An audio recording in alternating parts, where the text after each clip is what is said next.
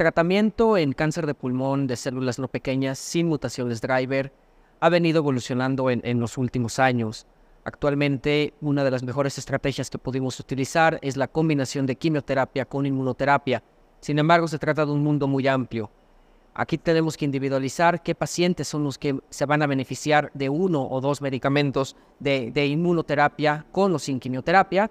Y también existe la posibilidad de utilizar inmunoterapia en monodroga en pacientes muy bien seleccionados con alta expresión de PDL1, aunque hay que tener en consideración que existe la resistencia primaria a la inmunoterapia incluso en esta población y que podemos perder hasta el 33% de los pacientes en los primeros 3 a 6 meses.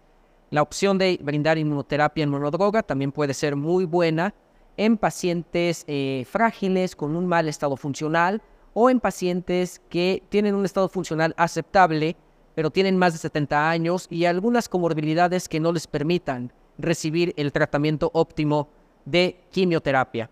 Esto es el, estudio Ipsos, en el cual el uso de atezolizumab comparado contra un par de opciones de quimioterapia a discreción del investigador, vinorelbine o, o gemcitabina, nos muestra un beneficio discreto, pero beneficio al fin y al cabo en supervivencia global, e independientemente de la expresión de PDL1 e independiente de la histología. Otras opciones que podemos utilizar como monoterapia es el pembrolizumab en pacientes altos expresores, mayor o igual al 50%, con beneficios muy buenos en supervivencia global y beneficios también en supervivencia libre de progresión, ya en sus actualizaciones también a 5 años y una muy buena tolerancia al, tratamiento. La otra opción podría ser eh, muy bien seleccionada la población de alta expresión en el Empower 110 con atezolizumab. Puede ser también una, una opción que podamos brindar a los pacientes para eh, ahorrarles la quimioterapia en el contexto de primera línea de tratamiento. Y no olvidar también el Ceniplimab, que es otro medicamento, otro anti-PD1, que ha demostrado beneficio en supervivencia global en altos expresores. Utilizar inmunoterapia en monodroga en poblaciones mayor al 1% probablemente no sea la mejor estrategia de tratamiento, aunque hoy hay un estudio positivo que es el Keynote 042, en el cual pues tenemos que recordar que muy probablemente esos, eh, ese beneficio en los resultados nos lo estaría brindando los altos expresores. Y el estudio eh, del Empower 110 en el, en el, en el análisis de, las, de la población en intención a tratar, se trata de un estudio negativo. En cuanto a combinaciones de tratamiento, hay muchas opciones. Una de las más importantes es pembrolizumab con quimioterapia en adenocarcinomas que nos brinda un beneficio en supervivencia global duplicando las medianas por un ratio de 0.6 y que nos ofrece un beneficio a supervivencia global de casi 19% eh, contra el 11% aproximadamente. Aquí la importancia de este estudio es que nos brinda un beneficio en toda la población independientemente de la expresión de PDL1.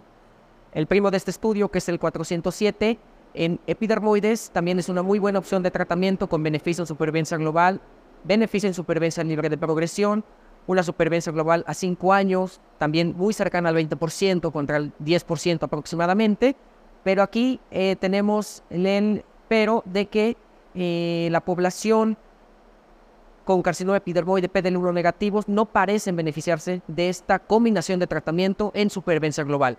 Si hay un beneficio en libre de progresión, pero no olvidemos que no es el principal objetivo en estos estudios de primera línea.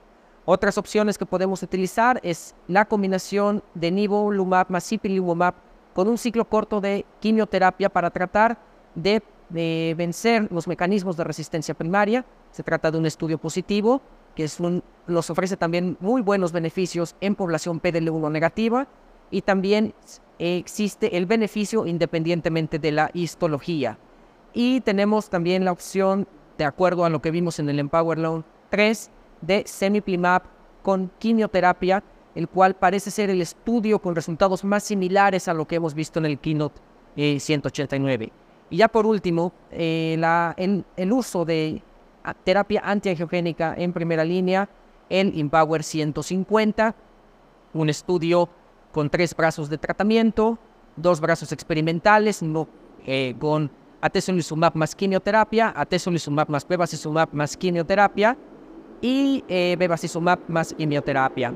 Aquí el resultado en el grupo de ABCP es un, es un resultado favorable, es un resultado positivo para supervivencia global.